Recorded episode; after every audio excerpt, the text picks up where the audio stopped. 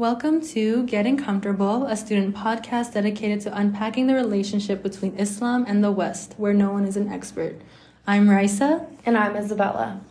The intention of this podcast is to lead with curiosity and have a conversation which identifies concepts, analyzes content, and centers different learning approaches pertaining to the relationship between Islam and the West. Last episode, you guys listened to Kat and Amanda discuss Aida Verdi and the colonial legacy.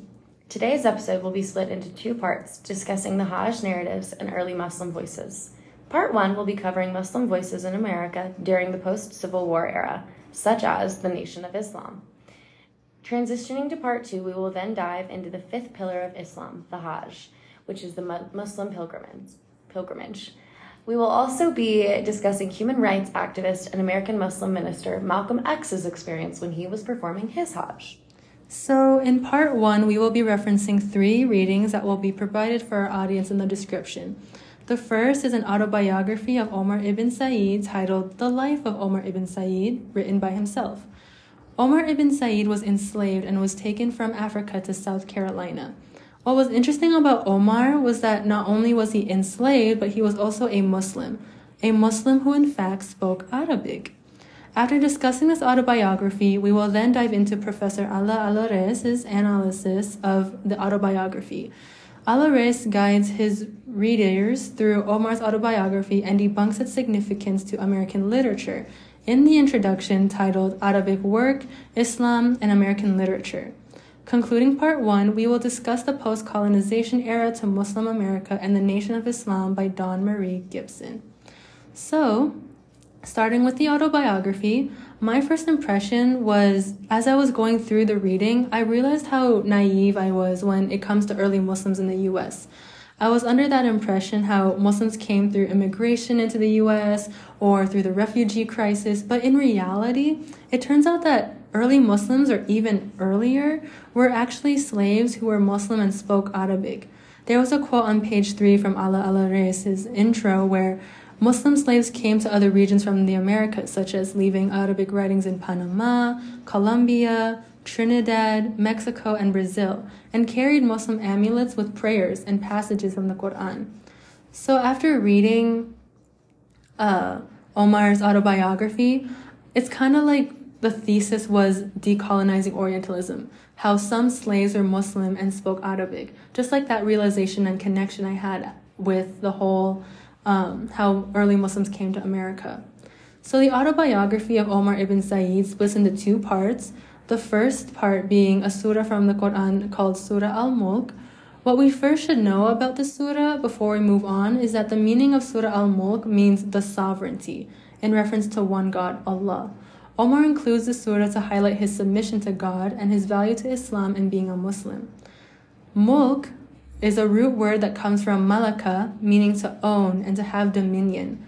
This is that perfect allusion to slavery, meaning absolute power through ownership. This also contends that it is God who is the owner of all and everything. Omar refutes the right of his owners over him since only God has the mulk, or the power and the ownership. The second part of his autobiography goes over his capture in Futa Toro, which was between Senegal and Gambia rivers. He begins his life with I cannot write my life. I have forgotten much of my talk as well as the talk of the Maghreb. So the Maghreb means west, meaning in this case West Africa. And growing up, Omar went to a madrasa or an Islamic school where he learned Islam from three sheikhs or Muslim scholars. And he continued seeking knowledge for 25 years. After those 25 years, he quotes that there came a big army that killed many people took me and walked me to the big sea and sold me into the hand of a Christian man who bought me and walked me to the big ship in the big sea. You may have noticed the repetition of the word walk. And this is actually a footnote on that same page, where the word walk calls forth the processions of chained slaves, the physical repetition of nameless slaves to which he probably submitted. He sailed in the big sea for a month and a half until they reached Charleston. He writes, and in a Christian language they sold me, a weak, small, evil man called Johnson, an infidel, who did not fear Allah at all, brought, bought me. I am a small man who cannot do hard work. I escaped from the hands of Johnson. After a month, and I walked to a place called Fayda. So Fayetteville is a place that he refers to in North Carolina. So what has happened so far in this autobiography is that he was captured, ended up in Charleston, and was enslaved to this Christian man who was harsh to him and then eventually Omar was able to escape, escape to North Carolina. Unfortunately, though, he was caught where he then quotes, took me walking with them for 12 miles to a big house and could not come out of this big house called jail in the Christian language for 16 days and nights. If this is to when a man named Bob Mumford took Omar out of this big house, mentioned on page 65. Omar stayed at the Mumford's place for four days and nights and met a man named Jim Owens, who was the husband of Mumford's daughter, and stayed in their place until now. After meeting Jim Owens, he asks on page 67 Are there among you men as good as Jim Owen and John Owen? They are good men, for whatever they eat, I eat, and whatever they wear, they give to me to wear. General Jim Owen and his wife used to read me the Bible, and they used to read the Bible to me a lot, he says on page 73. And from this interaction with the Owens, Omar has the follow up question of how this is a good generation, mentioned on page 71. He questions, Do you have such a good generation that fears Allah so much? And this is where I had to do a little reflection and think that I think Omar makes this connection that those who are kind to him, such as the Owens freeing him from the jail, do so because they fear the same Lord. As mentioned in Alryyes's reading, Omar lives his life analogous to Muhammad's, how he spreads the message of Islam and suffered from that. Those who rejected and made Omar suffer are the unbelievers, in this case, the slave owners. This was then mentioned again on page 77, where Omar fell into the hands of a small, weak, and wicked man who did not fear Allah at all, nor did he pray nor read. I was afraid to stay with such a wicked man who committed many evil deeds, so I escaped. After a month, Allah our Lord presented us in the hands of a righteous man who fears Allah and who loves to do good deeds and whose name is General Jim Owen. These are righteous men. This is where, like at the end of his autobiography, uh, scholars would say his encomium or Omar's piece that praises someone so highly, and in this case was Jim Owens. He continues his encomium on page 79, where I continue in the hands of Jim Owen, who does not beat me, nor call me bad names, nor subjects me to hunger, nakedness, or hard work. During the last 20 years, I have not seen any harm at the hands of Jim Owen. When Omar's writings were discovered, he was sent to New York in 1836 to meet a man named Old Paul, who also went by the name of Lamine Kebe. It was Old Paul who then presented Omar's work to a man named Theodore Dwight, who we will now discuss as a transition to Ala Alryyes's Intro to Arabic Work, Islam, and American Literature. So, after reading Alryyes's work, his thesis slash mission was to investigate the connections between Omar's autobiography and other narratives from escaped slaves by analyzing Omar's text and by exploring the influence of the network of contemporary editors and translators who worked on Omar's text. Omar's manuscript and other contemporary accounts refer to readers' connections and networks of transmission that should influence our view of how Omar's contemporaries read his text. Omar's autobiography, written in Arabic, is unique because it is the only extant autobiography written by an enslaved Muslim in Arabic in the United States. Omar's life straddles two genres the familiar enslaved narrative, and the largely unfamiliar genre of Arabic writings collected and circulated by Omar's editors. So, Omar wrote his life in formal Arabic in the West African or Maghrib script. Omar wrote his narrative almost 40 years before the invention of the typewriter, and he wrote it by hand on fragile paper in a single manuscript. This is mentioned on page 6 in this intro.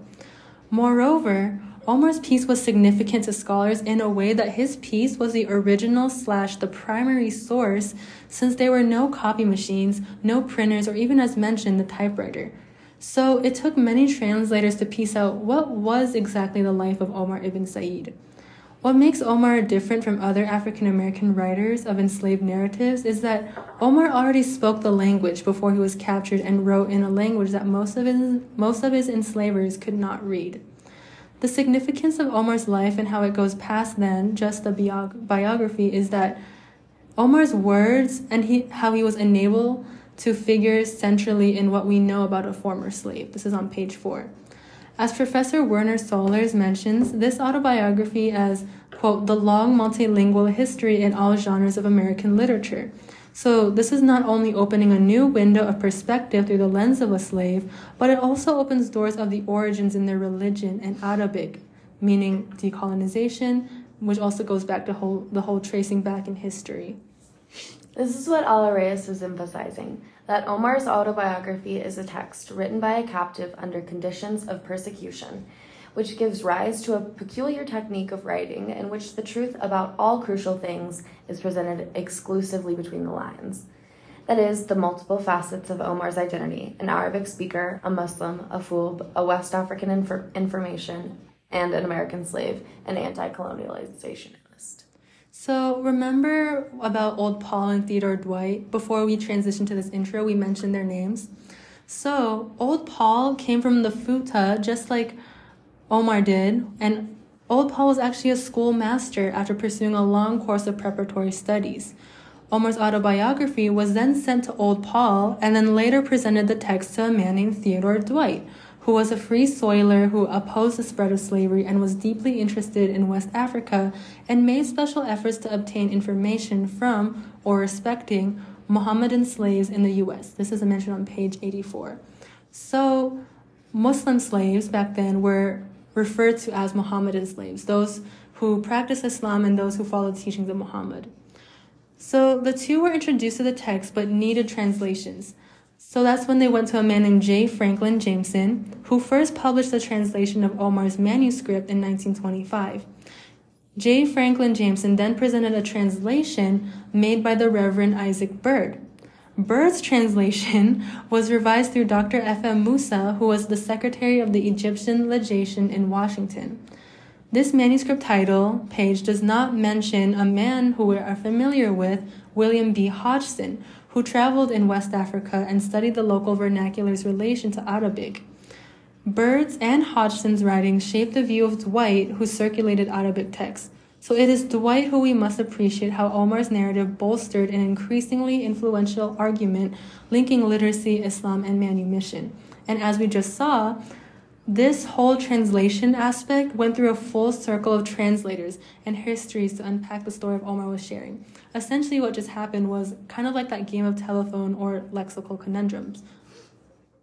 Although the autobiography was translated, Alryyes' next argument was states that our, Omar's life is filled with concealed utterances that not only hide his views from potentially dangerous readers, but also test the readers to see who can interpret the utterances, and therefore are within Omar's circle and community. Those who cannot decipher it are outside of it.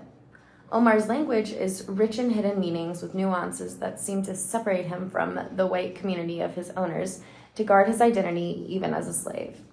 Furthermore, Omar escaped losing his religion because his Islam allowed him some leeway in dealing with Christian efforts to convert him. So, Omar's life in the U.S. during and post slavery entails one of the many slaves who were Muslim. It is unfortunate to learn that some of the slaves were forced to leave their faith and convert to Christianity, or absorb the religion that their masters followed. For those who are interested, more in the life of Omar ibn Said, there is actually an opera occurring and is written by a woman named Rhiannon Giddens at the San Francisco Opera this coming November. So book your tickets.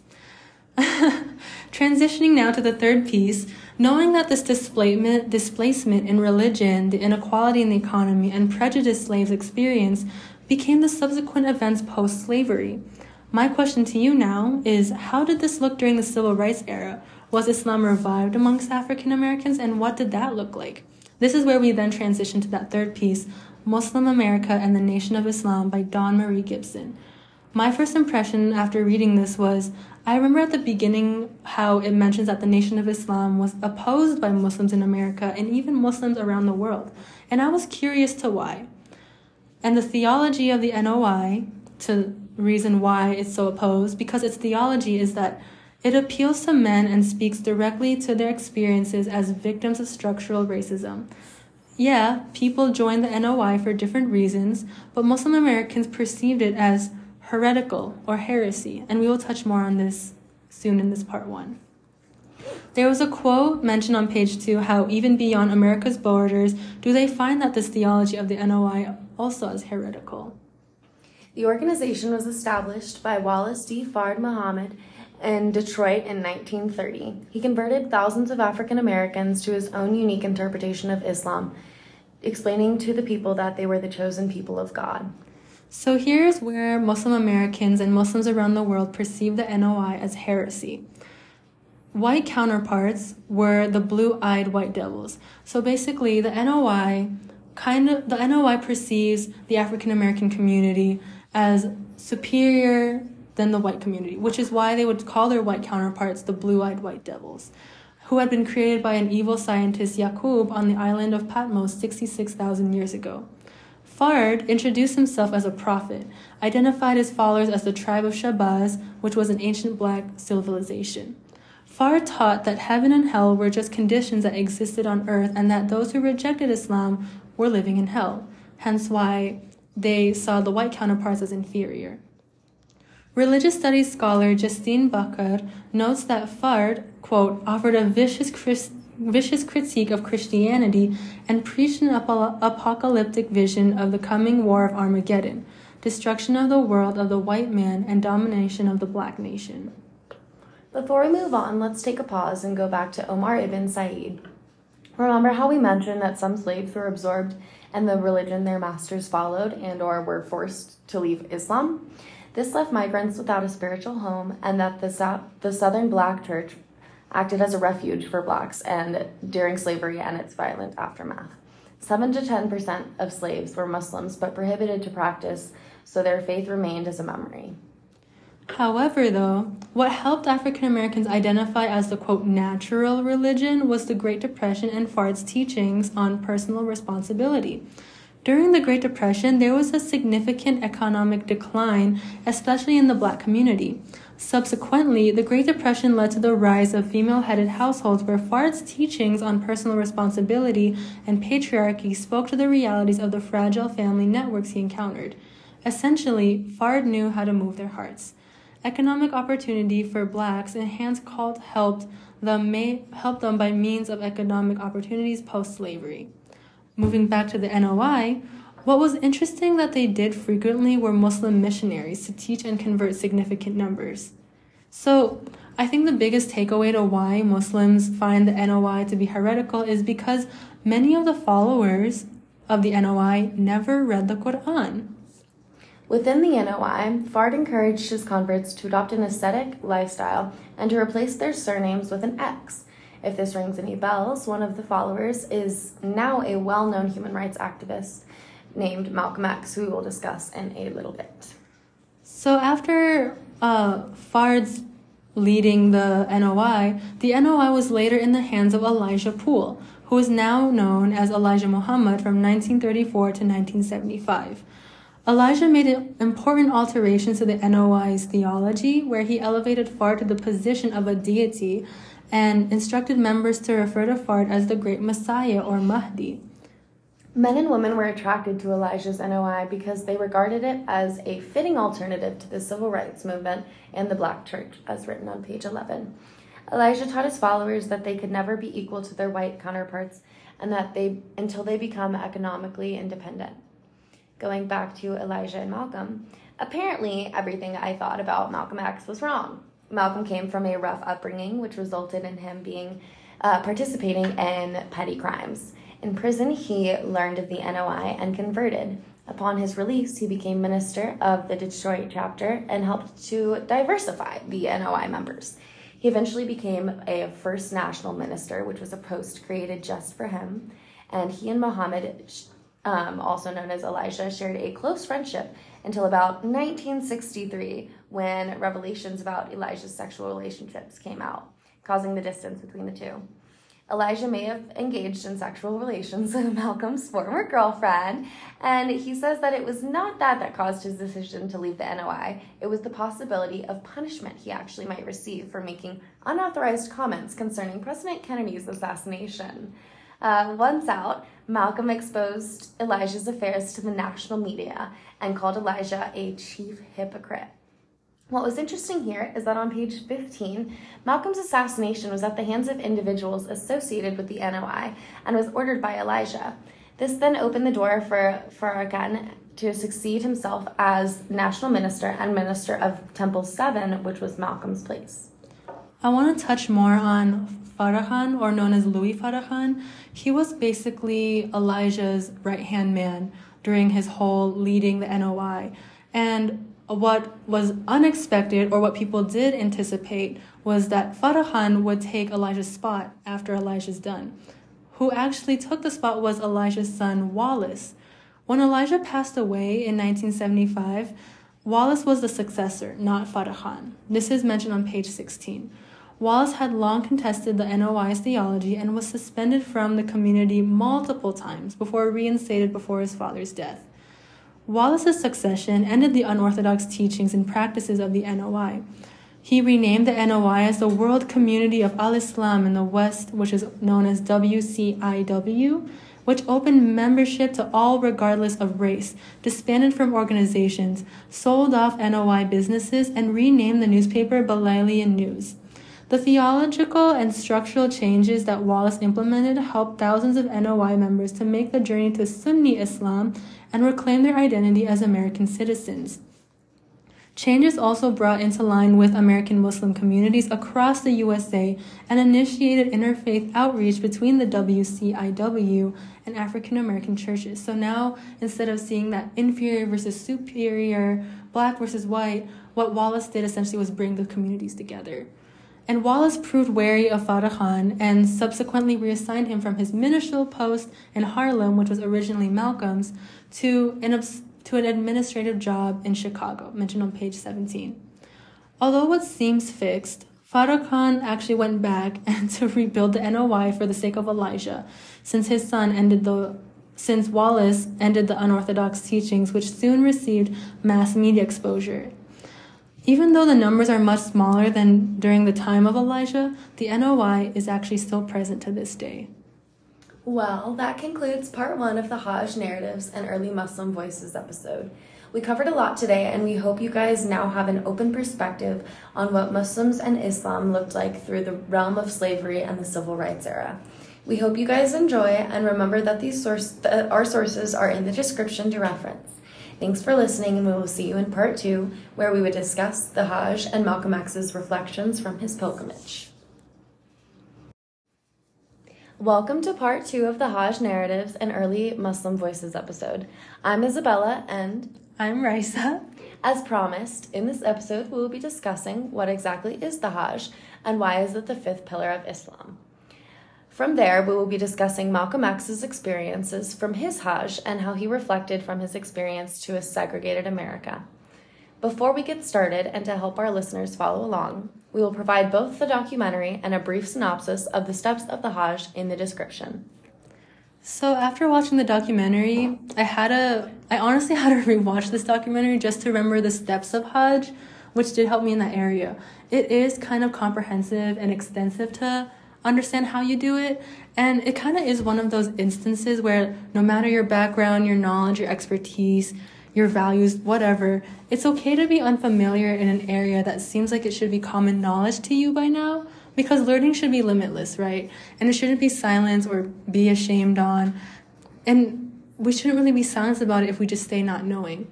Anyways, it also led me to relate to the pilgrims a lot who went through the Hajj and performed their Hajj. I didn't do Hajj myself, but I did do Umrah.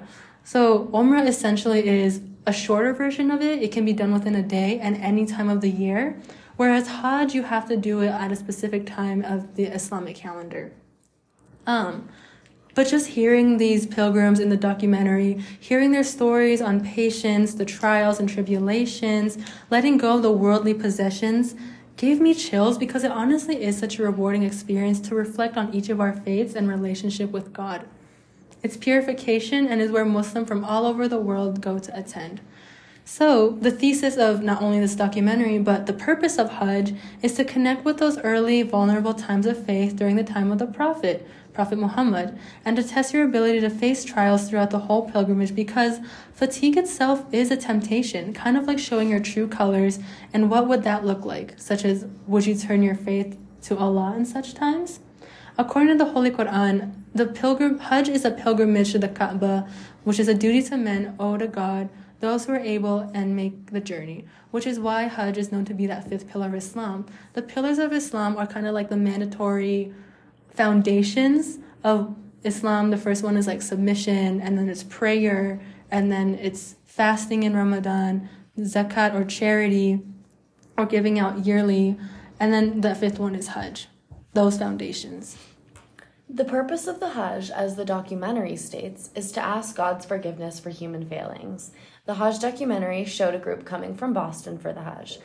I was really surprised by the various types of people going on this trip. Some were converts, not all were Arabs. And it, there was even an executive in higher education, an ophthalmologist, and an app designers from Saudi Arabia. This just really showed me that the Hajj is for everyone and it truly is a communal experience. All the people traveled together from Boston and they were going to Jeddah, Medina, and Mecca together. Although this is an incredibly powerful spiritual experience, it can also be quite emotional and overwhelming, as we learned from the documentary. People have different experiences of the Hajj, overcoming trials and overcoming fatigues. There's constant moving, going back and forth to pray, the mass crowds, eating foreign foods, odd hours, little sleep, and it all tests one's patience. One man participating even mentions that Muslims are seen in the media as angry and impatient, so he finds this to be a true test for Muslims such as himself. So, what the pilgrims first initially thought before they were gonna go to their Hajj was that they would do their Hajj out in the desert, in the hot sun, and that's kind of like that Orientalist mindset if we remember back a few episodes. And that's not to shame them, it's just something we're all vulnerable and kind of like defaulted to think first right? But once they got there, they saw like how massive the masjids were or the mosque were and like how many Muslims coming from all over the world. It's not just Arabs going to the Hajj or to Mecca and Medina, something that we should first clarify. Muslims from all over the world, Indonesia, Afghanistan, Pakistan, India, so on and so forth, you name it, right? It kind of helps to decolonize through the lens of what Hajj or the pilgrimage is because it is through the voices of individuals from Boston. The first stop is Medina, where they come to prepare for the journey.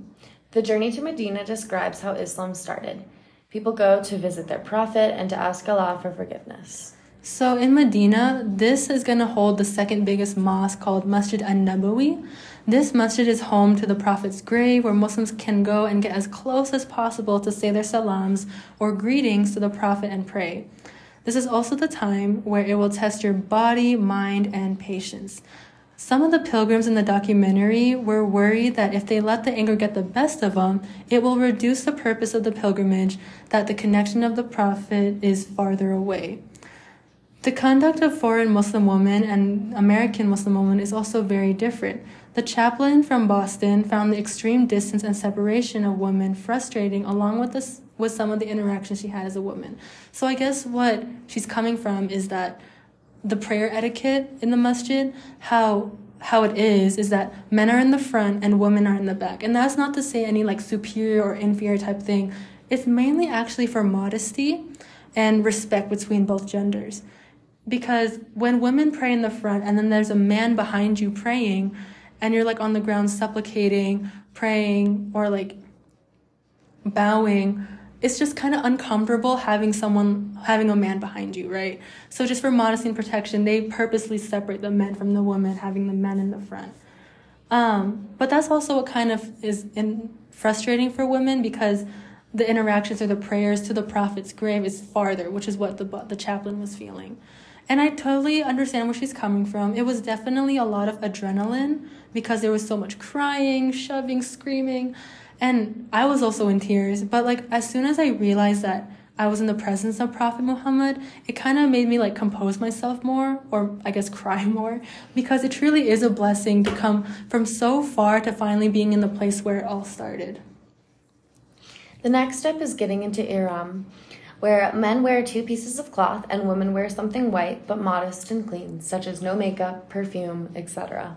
So the reason to why this is is because you're now in the eye front of the eyes of God. You are the same because it really no longer matters like what you work as, your reputation, your expertise, your knowledge, your status. We just mentioned that these people from Boston are from different backgrounds and like different levels of education. None of that really matters anymore because the role you are in this world none of that matters to Allah because what matters now is your iman or faith to Allah. So this is where they finally go from Medina to Mecca in that state of ihram. They would drive to Mecca for a few hours. And as they get to Mecca, they would rec- repeat Labbaik Allahumma Labbaik or Here I come, my Lord, here I come, my Lord. In that same supplication or remembrance, um, they would also state Innal hamda wa ni'mata laka wal mulk. Again, we see mulk again, meaning sovereignty, as mentioned in Omar ibn Said's piece, reminding us that Allah is the supreme. Once the pilgrims reach Masjid al Haram or Mecca, they would see the Kaaba, which is that black cube you see in your books, your history books. And once they see the Kaaba, they would do the tawaf, or circling the Kaaba seven times. This also is going to test your patience because you will be bumping against people and you are supposed to be bumping against people while supplicating, saying words of remembrance to Allah, which is a couple in the documentary, a couple mentions to her husband, she says, We're not supposed to be talking, we're supposed to be supplicating. And that's just that remembrance, trying to like keep your keep your cool in such like a high stake, high stress environment. And but the, in the end, the power of the tawaf is that you're being surrounded by Muslims around the world, not just the Middle East. And again, something to clarify is that it's not only Arabs in Saudi Arabia doing the Hajj. It's people, it's very, very diverse environment. So in the Kaaba, you have something called the black stone. This black stone in one of the corners, I forgot which one, but this stone is known to be a stone from the heavens, where kissing the stone will put a piece of heaven inside of us my personal experience, it can get really violent. If you are lucky to kiss it, you are blessed. But something to know is that even touching the Kaaba is already a true blessing, which I actually had the opportunity to, getting close enough and touching it. And there was actually a pilgrim in the documentary who said he was able to kiss the stone, and he quotes that he was truly alone with God in a sea of people. So, can you imagine such a privilege? So, then after circling the Tawaf, the pilgrims would run between the hills of Safa and Marwa. There's a story behind this where it dates back to Hajar, um, the one who took care of Abraham's son Ismail, how Hajar and Ismail were surrounded in the desert and no water, no food, and just her and a crying child. So she was stressed, right? So what did she do? She ran back and forth between these seven hills, or between these hills seven times. And now that is just a practice we do in Hajj because the significance of that is the spouting of the Zamzam water that holy water that we now drink to even to this day. And it's just kind of incredible because one of the practices of Hajj we do follows the footsteps of a woman. So they would run between Safa and Marwa, and then they would just keep doing this circulating, the running, up until it comes to the eighth day of the pilgrimage, where they would put their ihram again and head to a city called Mina, which is a city few hours away from Masjid al Haram. The pilgrims would stay in Mina for a day and spend in supplication and prayer in preparation for tomorrow at Arafat, which we will discuss in a bit. So that night before heading to Arafat, it's just like a full day of anticipation. Pilgrims are wondering, will my Hajj be accepted? How much of it? How strong is my faith? Uh, what if something goes wrong, such as impatience or an inconvenience along the way? So, a lot of emotions, a lot of stress, lots of anticipation. Comes the ninth day. The ninth day is where the pilgrims would head nine miles to Mount Arafat. This is out of the whole pilgrimage, this is going to be that single most important part of the Hajj, where it's known that Allah will descend to the lowest part of the heavens. So there, this is the one where nothing at Arafat, but there's just desert, and hope that you will get acceptance from God. This is also the place where Muhammad gave his farewell sermon before he passed, which captured his beliefs. At this point, the pilgrims are only focused on the sincerity of their prayers, to connect with God, and to be forgiven by God. At this point as well, you will see pilgrims pray for their family and mankind as well, because as previously mentioned, it's such a blessing to be there, and not everyone can be there, so might as well include who, you, who comes to mind in your prayers. So after Arafat, that same day, the ninth of the pilgrimage at night, the, the night of the ninth day, uh, pilgrims would spend at a place called Muzdalifah. This is known to be the place where Abraham faces his greatest test, which is sacrificing his son. This is also the story where the devil tempts Abraham to disobey, to have Abraham disobey God, but Abraham commits to God's message. Here, pilgrims will collect seven stones to throw at the devil. You kind of like act the story and become it. You throw whatever it is that is tempting you. the moral of the story here is that not that Abraham it's not about homicide or preventing it. It's more that Abraham trusts Allah more than anything and ignored the temptations of the devil, which is why you see pilgrims collecting stones in preparation as they go back to Mina. In Mina, pilgrims return to stone the devil. There's a giant stone pillar that symbolizes the devil, and the importance is that they say, I am in the place of Abraham and I am doing what Abraham did. You act the story, you become it, you throw at the devil whatever is tempting you, whatever's on your mind, creating negative thoughts, creating harm in your life. Exactly. And then after that, the next day, it would be something what we all know as Eid al Adha, where we celebrate the saving of Abraham's son, and you see a lot of people sacrifice animals, so lambs, cows. And this is also where you see men shave their head and beards. Women don't shave their heads, they just cut their hair, just really little piece. and it just signifies that the Hajj is done. And the journey then ends with the final seven circles around the Kaaba. And if you guys remember, the pilgrims began their Hajj with the seven circles, and now they're ending it with the seven circles around the Kaaba.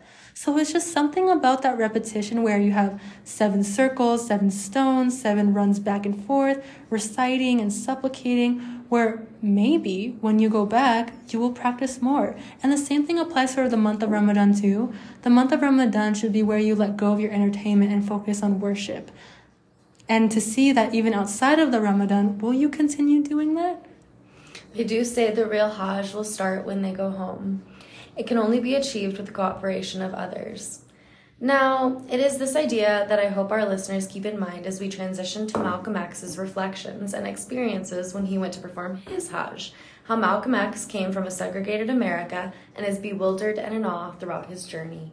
So now we will be discussing Mecca in the autobiography of Malcolm X as told by Alex Haley. So, what I did not know about Malcolm X is that he fulfilled his Hajj, and I did not know that. Um, I just know that he was converted to he converted to Islam, but when he went to Hajj, it was actually his sister who like insisted him on going, and I thought that was pretty cool. I also like the narrative of this autobiography and dialogue because it kind of felt like more than a story. It felt like I was in the mind of Malcolm X throughout his whole thought process. So just like the trials and tribulations the Boston group faced, Malcolm did as well. But what I also found similar coming from both is that they always looked up to God, where Malcolm determines that his blessings from the beginning of his trip were signs from Allah. A little summary and thesis of this autobiography is Malcolm X decolonizes the white complexion in the Middle East versus the US, and he also decolonizes the term color throughout his travels to complete his Hajj. So to begin with, Malcolm applied for visa for Hajj and for Hajj, and, and this is where the Saudi ambassador told Malcolm that no Muslim converted in America could have a visa for Hajj without the signed approval of Dr. Shawarbi. Dr. Shawarbi is a scholar in, I'm pretty sure, New York. But when Malcolm received approval letter from Dr. Shawarbi, Malcolm also received a book called The Eternal Message of Muhammad by Abdurrahman Azam. This Muhammad, this Abdurrahman Azam, we will mention again, and is actually the author of the book, um, and an Egyptian born Saudi citizen, and an international statesman, and actually one of the closest advisors of Prince Faisal, the ruler, the ruler of Saudi Arabia, who followed Malcolm in the press very closely. So Malcolm received the phone number of Dr. Shawarbi's son and the author of Dr. Omar Azam, who lived in Jeddah. This was also the moment where Malcolm considered to be the first sign of Allah, where he's already being, where he already is like kind of like networking and knows who to reach out to in case he needs any help. Malcolm was truly bewildered on his way to Jeddah. He met a student who was attending school in France at the Frankfurt airport. On page 321, he says, I saw something I had already experienced when I looked upon as a Muslim and not as an African American, right in America. People seeing you as a Muslim saw you as a human being, and they had a very different look, different talk, everything. This is basically saying that he felt more that when he was identified specifically as a Muslim, not being seen also as an African American, he he understood that people talked to him differently they treated him differently he felt like he was being treated more holistically when he was being mm. treated as a muslim i like that term holistically it's definitely that more sense of belonging and inclusivity yeah. that was very very not foreign, but very new to him. Yes. And then this happened again, actually, when he was on the United Arab Airlines plane to Cairo. Many Muslims on the pilgrimage were hugging and embracing. They were all complexions. The whole atmosphere was warmth and friendliness. And that's also what I felt when I went to Umrah. Everyone was so welcoming. Everyone was also very giving. And just like what Malcolm experienced, he says, that feeling hit me that there really wasn't any color problem here. This is again another of Allah's signs that whenever I turned, someone was there to help me and guide me. Malcolm was also shocked by how much praise he was getting on the plane to Jeddah. The captain of the plane even came back to greet Malcolm, which it says on page 324, and says his complexion was darker than mine. He could have walked in Harlem. No one would have given him a second glance. Malcolm was also invited back to the cockpit, where the co pilot was darker than he was. Malcolm had never seen a black man flying a jet. Both of the, he says that both of the pilots were smiling at me, treating me with the same respect and honor I had received ever since I first left America. In America, I had ridden in more planes than probably any other, and there I was with two Muslim seatmates, one from Egypt and the other from Arabia, all bound for Mecca. I knew Allah was with me. So at the Jeddah airport, Malcolm had to give his letter from Dr. Shawarbi to verify his entrance into the holy city. Unfortunately, Malcolm had to go to the Mahkama Sharia, which was a Muslim high court which examined all possibly non authentic converts to the Islamic region, religion seeking in, to enter Mecca. It was absolute that no non Muslim could enter Mecca. And this was my parents' experience as well. And it's not because that Saudi Arabia is against non Muslims, no, but it's mainly the idea of tourism, right? Mecca yes. and Medina is not a, a, place for tourism; it's a place for worship. So they can't they can't just let anybody in. They only have to let Muslims Muslims who are seeking place for worship. And with my parents, they had to go through that too. My parents are Muslim; they were born Muslim, but it was their names that ended up stopping them. Uh, they weren't quote Muslim names or Arab names, so they were kind of suspicious and had to like do what Malcolm was going through just because to like verify and confirm that they are Muslim, which I never knew. We still had to I don't know, clarify our religion and identity. I had no idea about that. The whole process of identification was really new and really interesting to me. Yeah, and then as we mentioned with Malcolm, he had friends who guided him ever since Frankfurt to Cairo.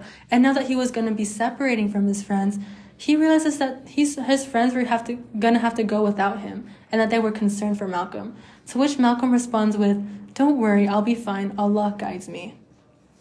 On the way to the dormitory, he says, I don't believe that motion picture cameras have ever filmed a human spectacle more colorful than my eyes took in. He was passing members of every race on earth Chinese, Indonesian, Afghanistani. He said it was like pages out of a National Geographic man- magazine. He also encountered a Persian Muslim who indicated that he wanted Malcolm to come and have breakfast with him and his wife on their rug. Although Malcolm said no thanks, he still brought tea and cookies to, to him. So everyone was making these gestures, and like all the Muslims in the compartment was offering Malcolm food, which is mentioned on page 33, where Malcolm quotes, My being an American Muslim changed the attitudes from merely watching me to wanting to look out for me. Malcolm then remembers the phone number that Dr. Shawarbi gave, that is actually the number of the author's son, who lives in Jeddah and his name was Dr. Omar Azam, and to which Malcolm immediately ran to the nearest telephone to call Dr. Omar Azam and say, Hey, I'm stuck in the airport. Can you come get me? And then Dr. Omar Azam came straight to the airport. And when he first met Dr. Omar Azam, Malcolm quotes, In American, he would have been called a white man. But it struck me hard and instantly from the way he acted. I had no feeling of him being a white man. So then, in less than half an hour, he had gotten Malcolm released, suitcase and passport retrieved from customs, and now in Dr. Azam's car. Speechless at the man's attitude and at my own physical feeling of no difference between us as human beings. I, have, I had heard for years of Muslim hospitality, but one couldn't quite imagine such warmth. When he arrived at Dr. Azam's home, he said, Each of them embraced me as though I were a long lost child. No matter how I protested that I felt no inconvenience, that I was fine, they would not hear it. The author, Abdurrahman Azam, who was staying in a suite at the Jeddah Palace Hotel, insisted on switching living hospitalities with Malcolm. Malcolm's thought process was very confused. He was very confused as to how a man in Jeddah related to Arabia's ruler, a close advisor, an international man with nothing in the world to gain, would help a man like him. He was confused by the fact to why someone would help him, and he to why someone would help him as he was known as a racist and anti-white, a criminal, and someone who was accused as using Islam as a cloak for his criminal practices and philosophies. It was then at this point where Malcolm decolonizes the term of white man, where in America, white man meant specific attitudes and actions toward the black man. But in the Muslim world, I had seen that men with white complexions were more genuinely brotherly than anyone else had ever been and Malcolm even considered the author to be his father. To this, Malcolm looks up to Allah and thanks him for this blessing and quote, I must pray again that my wife and children back in America will always be blessed for the sacrifices too. Later, Dr. Azam taught Malcolm the racial lineage of the descendants of Muhammad. He showed that how they were black and white, also pointed out how color, the complexities of color, and the problems of color which exist in the Muslim world exist only where and to the extent that that area of Muslim world had been influenced by the West. If one encountered any differences based on attitude toward color, this directly reflected the degree of Western influence. Once Malcolm retrieved his belongings and passport at the Hajj committee court, the judge was a man named Sheikh Muhammad Harkon, who was not only recognized Malcolm as a true Muslim, but also gave him two books in English and the other in Arabic. He then recorded Malcolm's name in the Holy Register of True Muslims, to which the Sheikh says, I hope you will become a great preacher of Islam in America. Later, Malcolm finds out that Dr. Azam reached out to Muhammad Abdul Aziz Majid, who was the deputy chief protocol for Prince Faisal, to take Malcolm straight to Mecca. It was then later how they parked near the great mosque, which was Masjid al Haram, and performed ablution or wudu and entered. Ablution is that cleansing before they start prayer. Upon seeing the Kaaba, he's, uh, Malcolm says that it was being circumambulated by thousands upon thousands of praying pilgrims, both sexes and every size, shape, color, and race in the world. During his Hajj in Arafat, someone asked what about the Hajj impressed Malcolm. He replied, The brotherhood, the people of all races, colors from all over the world coming together as one. It has proved to me the power of one God. He even gave a sermon on America's racism and its evils. The audience was absolutely shocked and had a very tender heart for all the unfortunate and very sensitive feelings for truth and justice. To me, that to me, the earth's most explosive, explosive and pernicious evil is racism, the inability of God's creatures to live as one, especially in the Western world. So, this is where Malcolm concludes with the question Can Islam be indigenous in the US? And in his letter that he wrote after he completes his Hajj, Malcolm writes that he hopes for the U.S. to decolonize the segregation and to restore community or that sense of inclusivity in the U.S. He then says in his letter America needs to understand Islam because this is the one religion that erases from its society the race problem. The white attitude was removed from their minds by the religion of Islam. I have never been sincere and true brotherhood practiced by all colors together, irrespective of their color. We were truly all the same because their belief in one God removed the white from their minds, the white from their behavior, and the white from their attitude. I could see from this that perhaps if white Americans could accept the oneness of God, then perhaps too they could accept in reality the oneness of man and cease to measure and hinder and harm others in terms of their differences in color. This letter is on page 341, to which he ends with All praise is due to Allah, the Lord of all the worlds. Muhammad Ali speaks on his conversion to Islam. Likewise, Malcolm X's Hope for America, Muhammad Ali also takes the stand on decolonizing the segregated community in America, starting with the importance of our names and its history in an interview discussing Ali's conversion to Islam 24 hours after winning the world heavyweight title. They really wasted no time with that interview. the interviewer asks why Muhammad Ali changed his name. He simply replies, Cassius Clay is a slave name, and I am no longer a slave. Muhammad means worthy of all praises, and Ali means most high. He wants to be known all over the world with that name, and that's the name he has chosen for himself. There was also another interviewer who asked Ali what attracted him to Islam, to which Ali responds with, The Muslim religion is the true teachings of Elijah Muhammad, if we remember from the NOI from part one. The history of ourselves, the history of our true religion, our nationality, our names. We have names like Hawkins, Smith, Jones, and Johnson, but these, these are slave names. I knew the truth, I knew the history. Muhammad Ali is a beautiful name, a name of our ancestors. So, so this goes back to our conversation of lexical conundrums where even our names have a significance, that behind every name has a history, and you hold that history as a title with which is what Ali is saying. Both activists, Malcolm and Muhammad Ali, wanted a unified US where there is no white or black, no inferiority or superiority, and that all comes down to understanding the side of Islam on having that sense of community and the history, the nation, the religion, and ourselves. Well, that concludes our episode. Thank you for listening to Getting Comfortable, where no one is an expert. I'm Isabella. And I'm Raisya. And we'll see you in our final episode with Kat and Amanda.